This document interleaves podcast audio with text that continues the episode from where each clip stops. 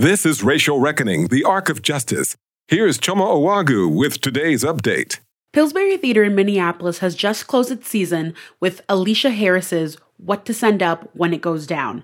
The play sets out to disrupt the pervasiveness of anti blackness and rejoice in the resilience of black people throughout history. The show marked the directorial debut of Pillsbury's new artistic director, Signe Harriday. We are trying to meet the needs of our community with love and respect helping to build the world that we need and want and deserve. Harriday calls theater one of the last remaining cultural experiences where a broad spectrum of people can gather together. In an increasingly segregated community, whether it's by race, class, or politics, Harriday says such gatherings are a radical act.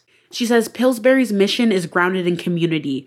In the wake of the murder of George Floyd, the theater company created a pop up pantry to serve the needs of neighbors. And the company regularly partners with artists on projects that confront pressing community issues our industry has hoarded resources so that certain stories are elevated, are overrepresented on the stage, and have really supported the status quo, which has diminished our humanity. And so, institutions like Pillsbury House Theater, I think we are in the business of restoring storytelling such that a theater is a place where we get to vibrate and echo back our humanity, that we get to see ourselves represented. Pillsbury is currently seeking applicants applicants for the McKnight Community Engaged Artist Fellowship, an annual program that supports artists with personal and monetary resources.